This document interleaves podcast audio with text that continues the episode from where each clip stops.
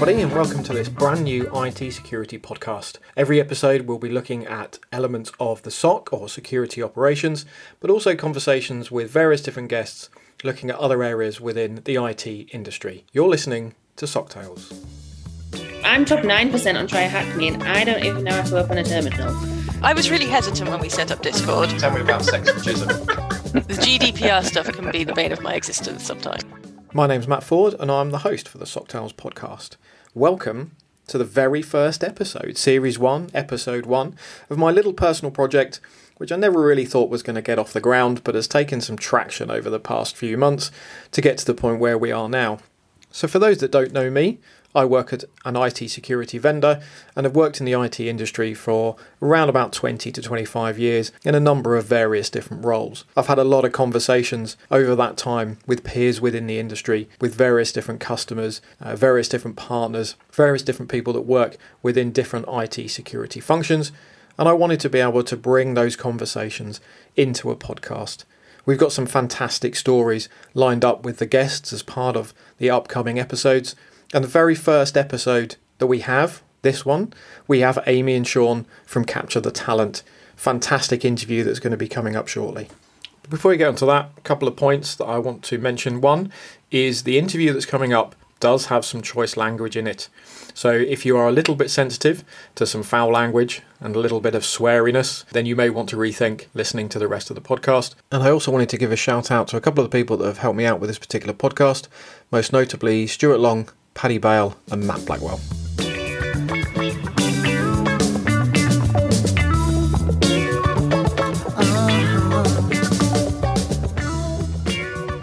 Okay, so moving on to our interview guests.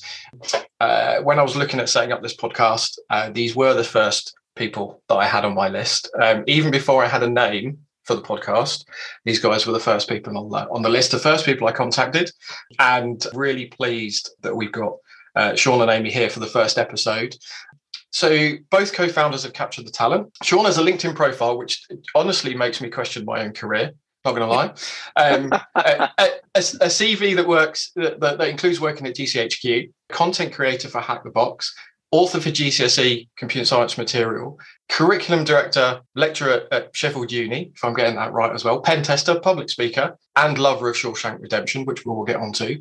Amy being experienced technical sales, but also an expert in elements such as personal branding, social media presence, career coaching. As part of your work with Caps Lock as well, helping many guide to their first kind of cybersecurity job as well. Lover of Pulp Fiction, which again, we will get onto. And also, the sweariest person at work, which is interesting. So, Sean and Amy, welcome to SOC Tales. Good to have you on board. What an introduction. Thanks. Yeah, thank you very much. Thank you. Yeah. I think we'll just end it there. That sounds great. Is that great? We just build you up and then we're done. So, so look, you know, we've been in contact a few times, and I think Capture the Talent is a really good place to start with this. This is something that you've set up at November last year. I seem to see. So, what was the thought process behind setting that up? So we were having a natter one night, and I mean, me being so disillusioned with the training and the certification space and hiring practices within the industry. I mean, for example, I was interviewed for a really large insurance firm a couple of years ago. I was there for their head of security role, and the hiring process was a phone interview followed by a really simple offensive security exercise, and I thought to myself, well, this is not really fit for purpose for the role that I'm interviewing for. Mm-hmm. And you know, and I'm sure there's people listening to this thinking, yeah, that sounds quite familiar. I can relate to that process. You know, where a recruiter or a hiring manager will maybe ask some questions, do some screening questions, but it's not really reflective of the job that person's going to be doing day in, day out.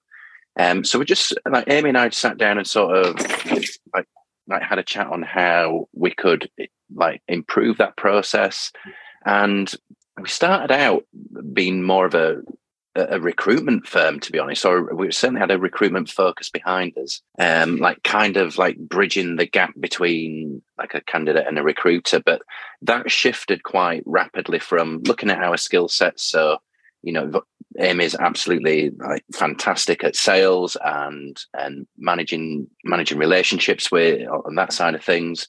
You know, I've worked at Hack the Box as their head of content for a couple of years. I've worked in pen testing and, you know, all of the things that you mentioned in our wonderful introduction. And we just decided to combine those skills and thought, hey, let's offer training, let's offer CTFs, let's offer his own certifications. And it just sort of came from that, you know, those first few conversations, really. Yeah, I think the business has really developed from our initial idea that we had that was like, helping companies recruit, but using, I guess, like lab environments. So just replacing their current technical interview stage, I guess, with the lab. Turns out no one really wants to buy that because everyone thinks that their own interview process is mint, and it objectively isn't, but there we go. So we started doing CTFs, which are a lot more fun, and turns out people really like them. So, I mean, it's exactly the same thing as before. We've just told everyone it's a more fun version. Yeah, I know you should do a couple of public CTFs as well, which is great, and freebie ones, and we can mention the Discord and some of the content that you've got on there, because there's a lot that goes on your Discord channel, which is great viewing as well. I mean, the interview process is an interesting one that you mentioned there. I also worked at an insurance company fairly local to where we live, so I don't know whether there's some similarities there, but we'll do that one off camera. But the interview process, I mean, we are seeing people comment on LinkedIn that there's 4, 5, 6 interview stages for tech jobs, and that's unsustainable, right? Well, I think it's really difficult though, because people are always going on like, we want a really short interview stage, and like we want to just have a chat with someone for 10 minutes and then we should get this job. But I think it's not realistic, is it? So if I'm hiring you and I'm going to pay you, I don't know, what's a senior pen tester getting, 80, 90, 100K a year? I want to know that you're actually good at what you're saying, like you're good at what you're doing. So, I mean, when we started the business, we were looking at stuff like Hack the Box and TryHackMe, and all these pen testers are going, oh, I'm top 1% on Hack the Box and blah, blah, blah. Well, are you? Or have you just bought the answers? Because I'm top 9% on TryHackMe, and I don't even know how to open a terminal. Is that even the right word? It is a terminal, isn't it? Yes. I don't even, like, I can't even do that. Do you know, like, that's my level. But I'm top 9% on TryHackMe because I can literally Google the answers and just type them all in, which is what I've done. Yeah, I mean, you can jump on various different websites, Breach.io, for example, and they'll have all the answers for all the hack stuff, hack the box, whatever it may be. And I'm obviously not saying that that's what everyone does, but it's just a really extreme example of being able to big up your expertise without anyone really verifying that that's what you can do. And especially in cyber, where you can never really talk about what you've done, because you can say, I was under an NDA and this customer, I can't tell you about them. And, oh, I worked at GCHQ. I can't tell you what I've done. But you could have done all this cool shit, or you could have not done any of it, or there could be somewhere in the middle. But how does anyone ever quantify that, and how does anyone ever qualify that that's actually what's happening? Yeah, no, it's a very good point. I mean, my history of being sat in interviews, being asked about the OSI layer model and various different things, and writing things out on whiteboards, and you know, to be able to have some of that practical demonstration, I think is very valid, very, very, very key. And you know, one of the other things that you do as well, I've seen some of the CV templates and some of the ways in which you can present yourself. Certainly, as you're first getting into the cyber role, I think I certainly fell into the trap of putting Carly as an experience on my CV. I was like, well, there's quite a bit to that. So it must be then quite difficult to say, how do we present ourselves? But then what do the other side, what do the interviewing panel want to be able to pick up from that side of things? I see you've got some CV templates and that kind of stuff on your website as well. Yeah, so I do quite a lot of CV reviews. So people message me all the time saying, help me with my CV. Because all you're doing when you're writing a CV is selling yourself. And I'm in sales, and so I'm good at selling shit. So there's a massive crossover between those two skills that people don't realise. But all people do is they seem to write, oh, I'm really good at these technical things. Well, great. Loads of people are great at them technical things. No offence to technical people. Anyone can learn to do the technical stuff. You literally just have to sit and, you know, study it. But the soft skills and the communication stuff, that's the stuff that's missing. That's where, I mean, there's a DCMS survey that came out that said 40% of people in cyber are missing like soft skills, or complementary skills as they call them. And it is like, well, I'm sure we're going to talk about the talent shortage soon, but that's where the talent shortage is. It's in that soft skill area. It's in having a technical person who can also have a conversation with a customer who can also quantify risk or communicate or write a report that's legible and understandable for people who are not technical. Perfect segue actually into that, but from the comments that we're seeing about the talent shortage within the security industry, you say a lot of those are soft skills. You're right, we do have people that are very technical and very technical focused, and they'll often look at various different certificates, which again we'll come on to, and go, look, I can do this. I've got my CCNA, I'm great, I'll go off and be a pen tester, without the other elements that come with that, the speaking to customers, the ability to write the reports, mm-hmm. The ability to be able to jump on a podcast and chat about what you're doing, right? These are important elements of that. And as you say, is this area where we are seeing that talent shortage? Do you think that the technical skills are there? Maybe some of the training elements are there, but it's those other areas that we really let ourselves down as an industry. Yeah, I think like you said, the technical skills are there. People are going out and doing the training. All the training that people are doing seems to be technical training. So all the courses that are coming out, they're all focused on how do I get better at pen testing? How do I get better at blue teaming or whatever? But it's all focused on that technical side of things. And it's not focused on becoming a rounded consultant, because that's a pen tester is, unless you're doing that communication piece and able to talk to customers and able to work with the sales team and scope it out and understand what the client wants and like hit the client's objectives. Unless you're doing all that piece as well, you're not a you're not a consultant then, are you? You're just a hacker, because hackers don't have to do all of that stuff. They don't have to do all that communication. They're just here to. I'm assuming I can swear on this. Yeah, go. But hackers are just there to fuck shit up and walk off again, aren't they? And that's the reputation that pen testers have, that they just come in and do that and then leave. But that's not what the job is meant to be. The job is meant to be, we are helping you to get better and we're helping you to get more secure. And the way that we do that is, yeah, we do come in and break a lot of shit, but then we tell you how we did it, why we did it, and how you can fix it. And that's the bit that's missing, I think. I think that's a very important part of what you're saying. Some of the certifications out there, I got my CEH a few years ago, decided not to renew that. There were some of those certificates out there that can be quite useful, but there are also some that are not necessarily seen, I guess, across the industry as useful. I think the CEH probably being one of those qualifications. And I'm now going to get to a question that I never thought I'd ever ask on every podcast, which is, tell me about sex and JISM. because some of the certificates that you've been looking at, I think I'm saying this without laughing, I think the JISM has kind of been phased out more towards the sex, but this is obviously an area that you feel very strongly about, and obviously you've created these certificates yourself and the content on those. Yeah, so I should preface this by saying, like, I'm not trying to cast any shade at any sort of certification companies or anybody that might have strong opinions about any certifications either way. I'm just a guy talking, a lot. I'm just expressing my opinion in this field. So again, it's not a personal attack. Just on the JISM thing, a lot of our ideas come from sitting in the pub and having a natter over a couple of pints, and that's where we've had some of our. That's called the board meeting, and I think you're fine. So we have our board meetings, and we do genuinely have some really good ideas. At least we think so, and a lot of other people think so as well. And we were sat scrolling on LinkedIn one night, and we'll be quite ambiguous in where the JISM came from, no pun intended. And we that was just a piss take. That was a genuine piss take on the certification industry. And we even went as far to say, like, we called. We're going to say, sorry, the fact that it rhymes with SISM is totally coincidental.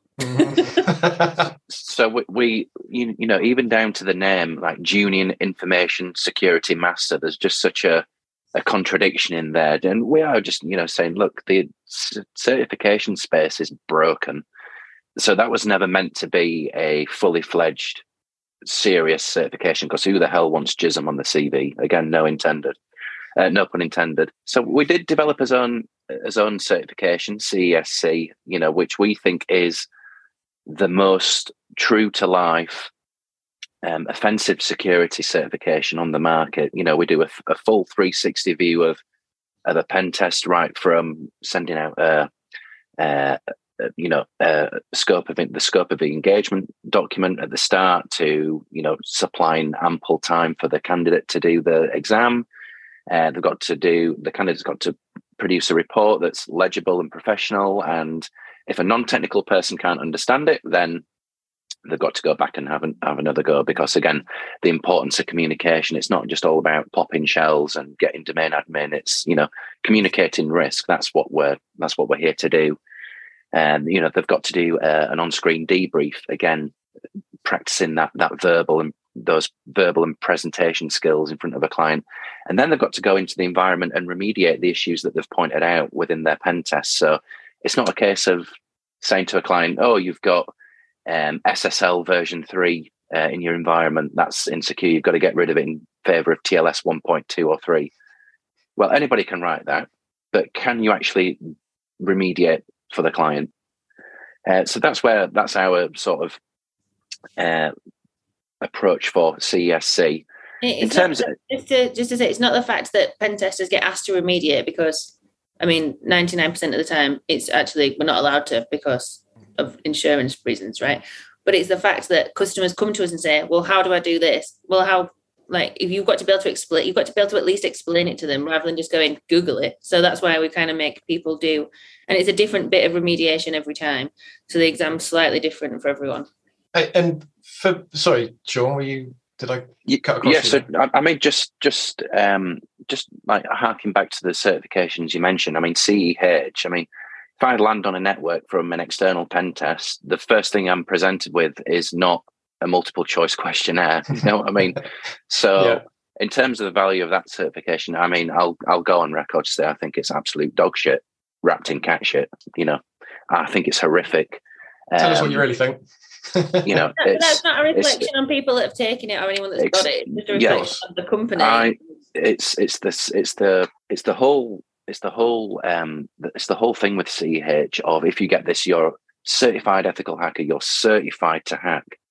You haven't touched a network, you haven't ran an Nmap scan, you've not done anything other than answer a multiple choice questionnaire. Mm. That's not fit for purpose, you know.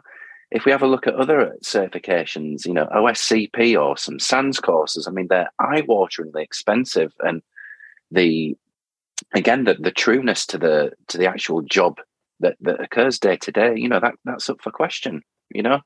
So we've looked at all of these certifications in the space and thought, no, not there's bits in each which I really admire, and we've taken the best bits, we've improved on them, we've added his own thing, and I think we've got a winner with CESC. Fantastic. I mean, the OSCP, I think even one of your stickers says "pay harder," isn't it? Is that right? Because obviously their phrase is, you know, try harder, and you've got the 24-hour exam. I think, is it 24 hours, 48 hours, something along those kind of lines.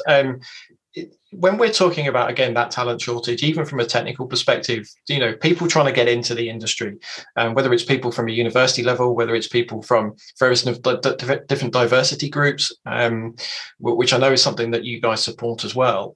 You know, that certificate field is a minefield. You know, do people go to university and get degrees? Do they sit there and do the hacking courses, the SANS courses that are eye-wateringly expensive? So to have something like this is a real, from what I can see, a real good kind of starter point. Is that kind of how you see it as well, having that kind of foot in from this? Or I think it is really difficult, because I see loads of people going to uni and getting cybersecurity degrees, and I think they're great and they have the place, and it shows that you can study and that you're committed, and there's lots of other skills that you learn at uni that you don't necessarily learn by going to a boot camp or doing an e-learning course or doing some self-study. So I think it's all really, it depends on the individual and what it is they're looking to get out of it. Personally, I think if you know you want to be a pen tester, what's the point of going to university to study cyber? Because the majority of a cybersecurity course isn't actually cybersecurity. Loads of it is networking and understanding the underlying IT principles, because we know that IT is crap in through schools, even though Sean's written loads of bits of the curriculum, I'm sure. I never got taught anything about networking at school. I did an IT AS level, and I never got taught anything other than like how to use Word. What the fuck? Well, I mean, that's useful. It's useful for like typing some shit, but it's I won't be able to do. I can't do anything with it. And do you see the pen testing that? And we'll get onto the phraseology because I'm not a big fan of red team and blue team as a phraseology. But do you see that kind of pen testing, that red team, as this is the glamorous aspect? This is where I can jump on a corporate network, you know, get their AD account within 20 minutes and stroll off into the sunset, and everything's great. Whereas that more defensive aspect and the blue team aspect is equally important, but not necessarily seen as glamorous. Would you say? I think that's, yeah, I totally agree. And I think it's the way, I'm not sure where this myth has come from, because it's not red team and blue team. It's like we're all on the same team. We're all working towards a common goal of let's improve corporation XYZ, you know, let's improve the security posture of this environment together. You use this tool and I use that tool. We're all on the same team. We're not pitted. It's almost as though we're pitted against one another. And I'm guilty of sometimes sort of playing to that as well, you know, saying, oh, blue teams are just all about reading logs and, you know, deploying patches. And of course, that's not what it's all about. It's the same, like pen testers and, you know, SOC analysts, for example, we're all working towards the same thing. We've all got a common goal, and that's to keep the bad guys out. It's just that you might use Splunk and I might use Metasploit, for example, you know, it's just different tools for achieving the same goal at the end of the day. And I think we do need to work towards a more parity in that perception, I think, you know. I think it's really interesting. So I've been I pulled an infographic together the other day that was like how to get into pen testing. And someone said, can you make them for blue teaming? And I looked at what I'd written for red teaming and I was like, it's the same stuff. Like you need to have a basic understanding of Linux, Windows, and networking. You need to work on your communication skills. You need to practice some stuff, whether that's on TryHackMe or Hack the Box or Blue Team Labs Online or Rangeforce. It's the same. It's exactly the same advice that I'm giving out to people to get into blue team or red team. But yeah, like Sean said, everyone gets pitted against each other, and I do it as well. I just like winding people up because, you know, it's funny. Ultimately we are all on the same team. So if we're doing a red team engagement, ultimately, we're trying to help the blue team learn something. Like so we're all helping each other. It's not a us versus them, and it's not ha ha we broke into your environment ha ha ha ha, because that's the kind of stuff that we're teaching as part of the courses that we're doing. That's not the attitude that you need to have to be a pen tester. The attitude you need to have is it's really shit that I've managed to get this far, and here's how I've managed to do it, and I'm not going to laugh about it or whatever, because it's not a funny thing, is it? Really, it's like devastating for customers, and it's people's jobs on the line and all sorts. So it's not ever something you should be like mega happy about. I think we do. There is a bit of bro culture in cyber, and by that, yeah, I mean, you know, people going, I got DA, you know, I got enterprise admin, I took over this network. Well, think about the business impact of what you're saying there. Think about the jobs that potentially are going to be called into question. Think about people's livelihoods. Think about what you're saying there. You have effectively taken over this network. You know, it's not about getting domain admin. It's about this has happened. Here's how that happened. Let's work together to fix that. Mm-hmm. And I think respect is few and far between at the moment in cyber. I do actually think that blue team have a harder job than red team as well. 100%. Blue team, you've got to defend all the things all the time. If you slip up once, then your company's screwed. Whereas a hacker or a red teamer just has to get lucky once. But they can fire things at you all the time, and it doesn't matter if their stuff doesn't work. But when your stuff doesn't work once, as a blue teamer, it's a very good point, right? And as you say, they'll sit there in the presentation meeting afterwards, and to use that horrible salesy phrase, you know, they'll call the baby ugly. Look at what we've done to your environment, and look how I managed to get domain admin access and everything else. And I have seen a slightly different trend now, certainly within Twitter and some of the other kind of social media feeds, where people are being a lot more supportive of those technical teams, of the incident responders. You know, we get a lot of information, and I'm guilty of it sometimes as well within Twitter, saying, look at this company that's been hacked, look at all this information that's come out. But then there's the other side of that, of saying, well, actually, this has happened on a Friday afternoon, and these poor sods have got to deal with this incident response all week, all weekend, all week. They've got to bring in consultants from other places. They've got to deal with things. This is, you know, potentially the end of a 3 or 4 year project from a security platform perspective, and then suddenly they've been hacked, and they've got to explain that.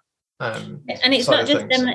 It's not just the security team that it affects. It's like when the NHS in, was it the NHS in Ireland or the Irish Health Service? They got screwed over, didn't they? And it had like effects on patients for years. Like I think they're still behind with some like cancer patients and all sorts of stuff because of the hack that happened, which I don't know what I can't even remember what exactly it was, but they were like, it affected everyone. It's not just the security teams that it's affecting. It affects a lot of people. Everybody in the entire business. So from a pen testing engagement, from that offensive security engagement side of things, when we're talking about the scope and, you know, do you have customers that turn around and go, oh, you can't touch this area. You can't touch this area. You can't touch this area.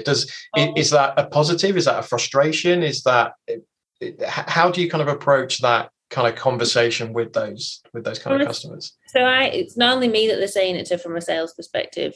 Right. Usually they're de-scoping stuff because it's expensive. Because they're saying, well, I've only got enough money to test this bit of the network, or I've only got enough money to test this app. Fine, but you're getting tested anyway, whether you like it or not. Not by us, obviously, because we only do it with the authorization, but people who don't have authorization are still trying to test you all the time. We're just nice and give you a report at the end of it. So yeah, I find it incredibly frustrating, especially when a customer does have budget and then they sit there and go, oh, well, we can't use social engineering because it'll upset the staff. Cool. Well, I'm going to be really upset when they get locked out of the laptop and the company goes bust because you got ransomware and you haven't got any money left. But cool, yeah, that's fine. I just don't want to upset Janice in finance. Yeah. Yeah, I mean, there's been a lot of talk as well about the ways in which companies have phrased their kind of phishing tests and how serious those are. And social engineering is obviously a massive part of it. And you've got some fantastic people out there. Jenny Radcliffe, I know, you know, talks about that at length from a social engineering side of things. So when you are kind of looking at de-scoping that, is that a massive frustration? Is it just a case you just roll your eyes? Or is it, you know, can we try and have an element of that somewhere, or do we assume that we've already done the social engineering and we're already past that? How do you kind of approach that from that kind of customer's perspective? I think there's a couple of scenarios that we normally look at in the Sean. So sometimes we'll always try and include social engineering to an extent, but because social engineering can take ages and ages and ages, I mean, it does eventually work, but because it can take like weeks to work, we say we'll have a go at it for, I don't know, X amount of time. And if that doesn't work, then just give us some credentials anyway and we'll pretend that it worked.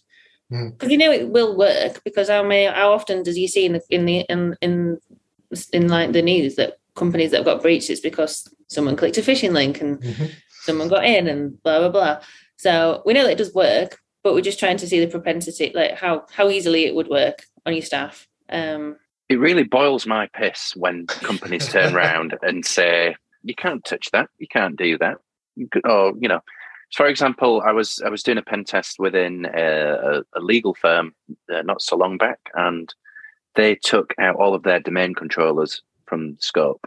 So, and this is an internal test. So, Usually the aim for me is to, you know, get on the DC as the highest privilege possible, and maybe, you know, dump the SAM hive and, you know, do all of that shenanigans, and maybe crack some hashes from ntds.data or whatever, and they've just completely removed that. So my initial emotional reaction is, what the fuck are they doing? Why are they doing this? Fuck's sake.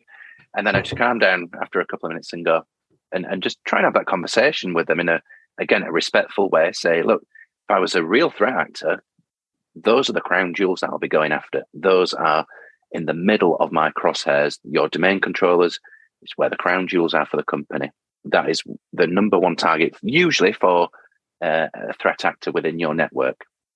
And I understand that there might be a financial limitation, a time constraint, et cetera, but removing things that are critical to getting the organization to understand their security posture really frustrates me. From a social engineering point of view as well, we'd look at it on the other extreme. You know, companies wanting to pour in money on social engineering when they're financially constrained, probably not the best spending that they could do to understand their posture, because as Amy's rightly said, It only takes a matter of time for a real threat actor to get in. It might take us an hour, it might take a week, it might take a month, it might take several months. But a persistent threat actor is going to get in if they want to get in. So remove the unnecessary things from your pen test. Focus on what a real threat actor will do when they're in your network. And that's going to better inform your choices moving forwards to increase your security posture. Yeah, it really annoys me when a customer says, we're scoping an internal test, and we'll say, so you need to give us some credentials for it. And they go, why? Aren't you a hacker? I'm like, okay. Clearly, we've not explained what we do for a living properly. And I think that's it. I think it shows a fundamental kind of lack of understanding of what the outcomes are from this particular engagement. It's not a let's show you how clever we are or what we can do. I mean, there's probably an element to that, but it's having those beneficial outcomes to, as you say, work with both sides, the red team and the blue team, and be able to improve their security posture going forward, because that's what they're paying the money for, right? They want to be more secure at the end of it than they were at the start. Absolutely. So I don't think a lot of customers do, though. I think a lot of customers want us to go, oh, we couldn't break in within the half an hour that you gave us, so therefore you're secure, ticking your box, bye. I have massive companies being like, yeah, well, we're not giving you any credentials, you need to break in. And I'm like, but it's not, you don't want the test doing proper then, do you? Because you don't need us to break in. We don't even need, and a threat actor doesn't need to break in. A threat actor just needs to ring someone that works at your company and bribe them. Then they're in already, they're out to break in. It doesn't matter through your security controls. So then what do you want us to do? Like, go around every single person in your business and ring them and see if they'll accept a bribe? Or like, what? How are you testing for that? You can't test for it. So yeah, I think the social engineering side of things, I think it is quite difficult to test. I've been in situations. I was on site once, looked on Google Maps and saw that from where their back door was to the local Tesco's, the grass was all, it was a big line where they, so it's like, let's just hang around the back door and I'll just stroll in at lunchtime. But how do customers look at trying to defend against that? It's very difficult. And as you say, assuming that you're going to get in at some point, always assuming you're going to be hacked and what that response is going to be. Is that a kind of valid way for customers to approach things? I think it's about building a really healthy culture within your business to report things that you find out of the ordinary. So I think in some organizations, there might be a bit of a fear or apprehension to go to, I don't know, let's say your line manager or security manager, etc., and say, there's a person here. They look out of place. I'm not sure what they're doing there. I just thought I'd report that. Mm-hmm. I seldom see that in organisations. I think there is a fear of not wanting to be a Jobsworth or a nosy Nelly or whatever to say, I don't like the look of this.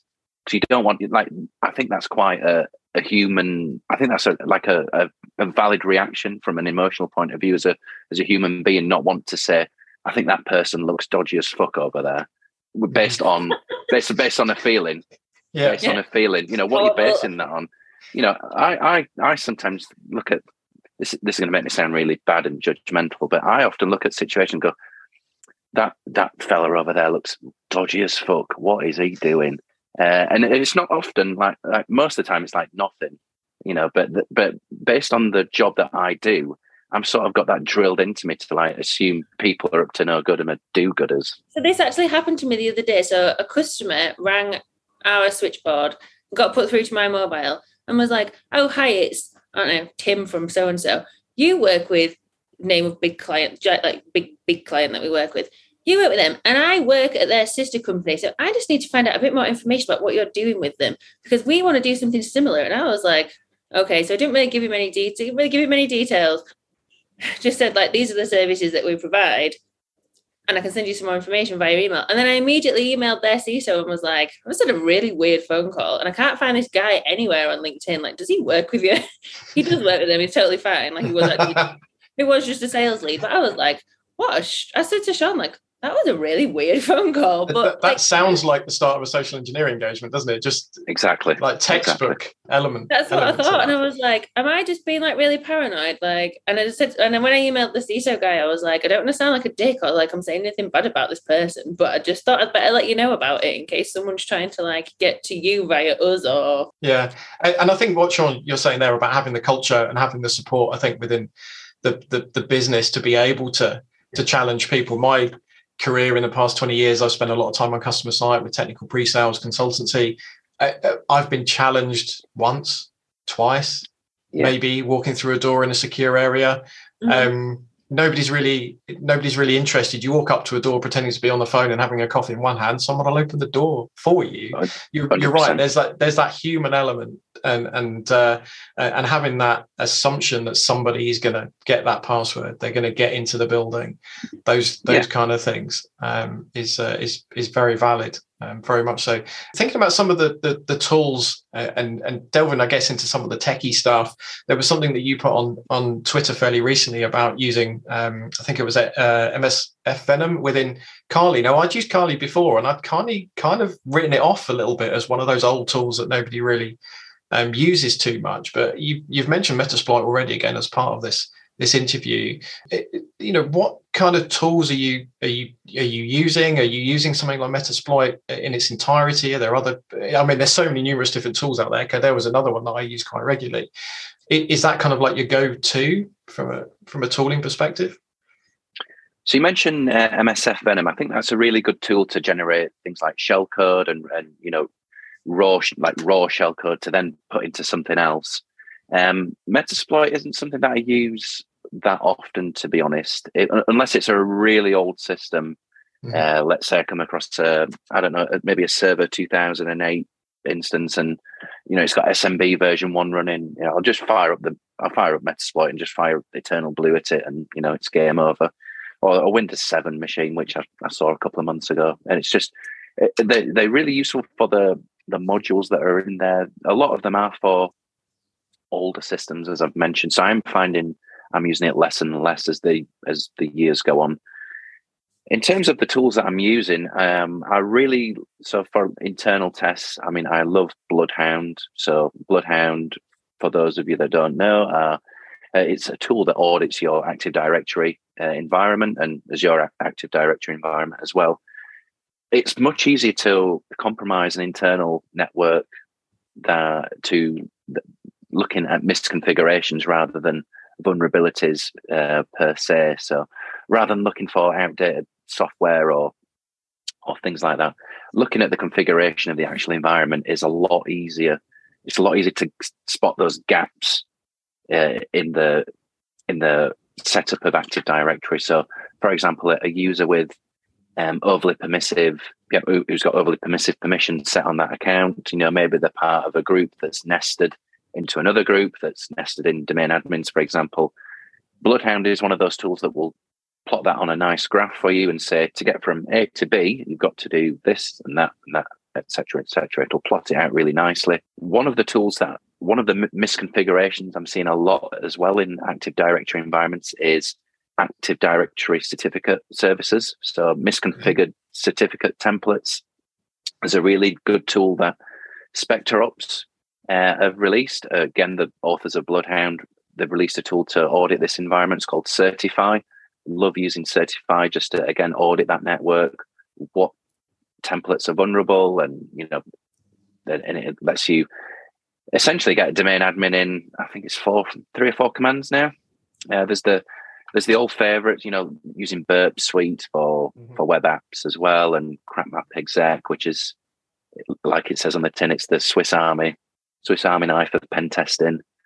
Nessus, great vulnerability scanner, fire that off at the start of any test, and it'll give you some really good starting points for lying in fruit. Havoc is a new tool that I have discovered in the last few weeks, which is a C2 framework. C2 framework is a command and control piece of software which allows you to pivot through a network. And I'm sure people listening to this might have heard of one of the more popular C2 frameworks called Cobalt Strike. A lot of APTs use that, and nation state threats use that particular C2 framework. I could talk all day about tools. I'm always looking. I'm always finding new things to tinker with, and you know, there's some really cool tools coming out every other month, it seems. Yeah, just an overview on what I'm using at the minute. Yeah, no, that's great. I mean, I think it was yourself that had the blog on Havoc, and that was certainly something that I was interested in taking a look at. Do you think that the security tooling that is out there now, from a defensive perspective, is better? I mean, I personally work more in kind of the endpoint and SOC space, but you know, we're now talking about moving from EDR to things like XDR. But again, then you see people that are out there saying, oh, look, I managed to bypass this very famous EDR tool in 30 seconds using this one command. Is the technology out there better, do you think? I think it's all good and well having all this technology in place, but if you haven't got anyone looking at it and understanding the outputs from it, then what's the point?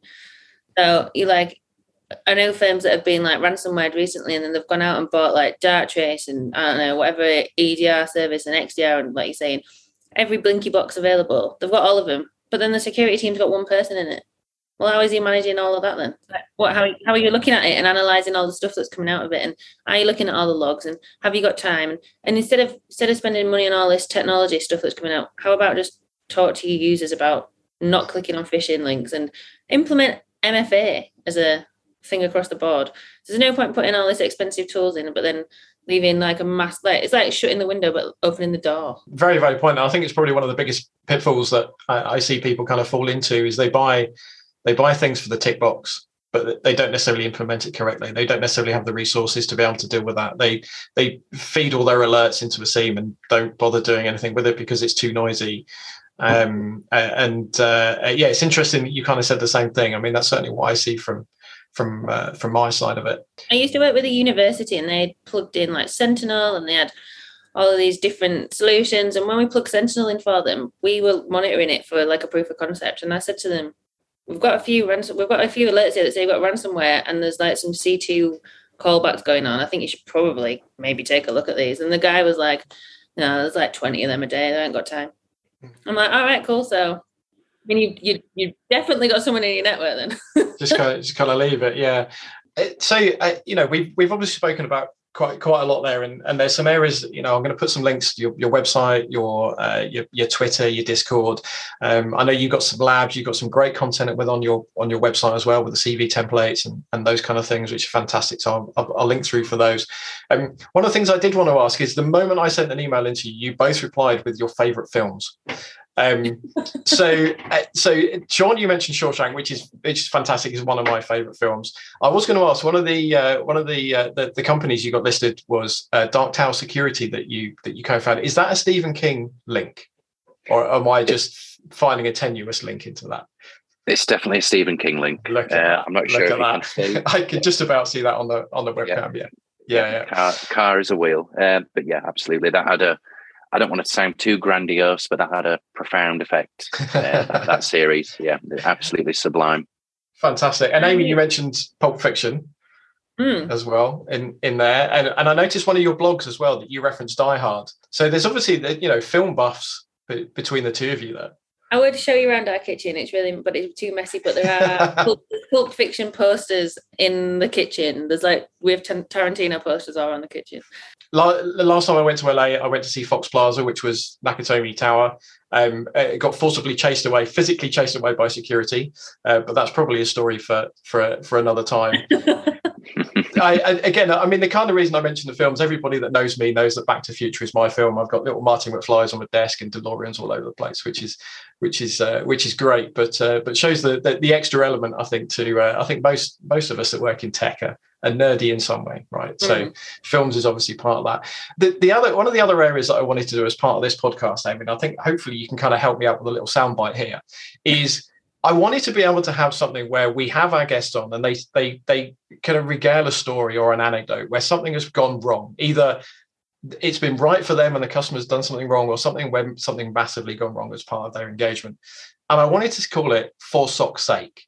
And I thought, given that you have been voted the sweariest person at work, if you would be able to say that for me as a little soundbite, and I can use that going along with the rest of my podcast would be great. And then I'll let one of you, I'm assuming it'd be Sean, but I'll let one of you jump in with your little for sock's sake anecdote. I would appreciate that. Okay, so here we go. Here he is, for sock's sake. Yeah, so this is a very short story from, I think it was maybe it must have been 8 years ago, just thinking about how old my children are. And it was a friend who wanted a pen test on his internal network. And I was doing it, I'll be honest, I was doing it at mates rates. I was probably not working as hard as I should have been, but I still wanted to do a good job. So I turned up day one and he sits me down. He's like, yeah, there you go. You know, just do your thing. You know, see you in a couple of hours, whatever. And so I'm sat down. I've got my machine. I'm ready to go. I'm cracking my knuckles, like sipping my coffee, just looking around the office. Everything's fine. And do some scanning, and I come across this machine that is, it's really, really bad from a security point of view, and it's their domain controller as well. I can't remember the operating system, can't remember any sort of finer details about it. I just remember thinking, holy shit, this is bad. And I said, I went up to my friend, I said, this computer, right, this is your domain controller. He's like, yeah.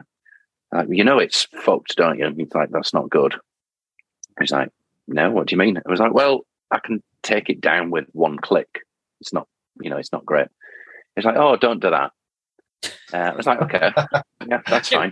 Don't do that. I'm like, okay. So carry on my scanning, blah, blah, blah. I just put that out of my mind. Like, I just don't do that.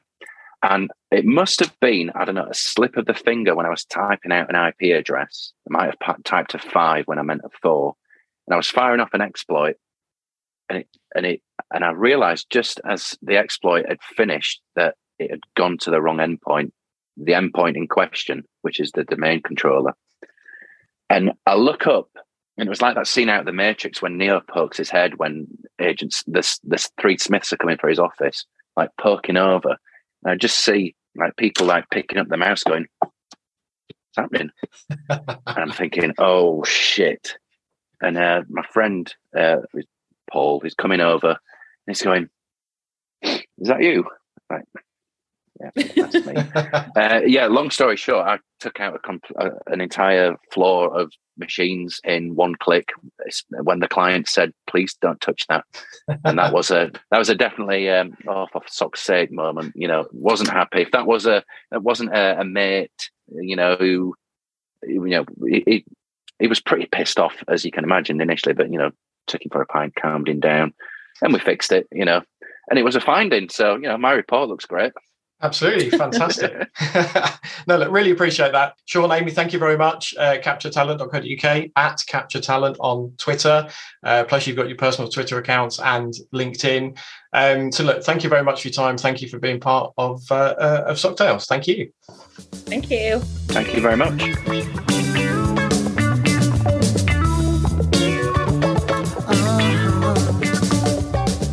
Thank you very much for listening to episode 1 of the SOC Tales podcast. Hope you enjoy it. Please look out for more episodes following us on social media, most notably on Twitter @SOC Tales Podcast, but you can also find our page on LinkedIn. See you next time.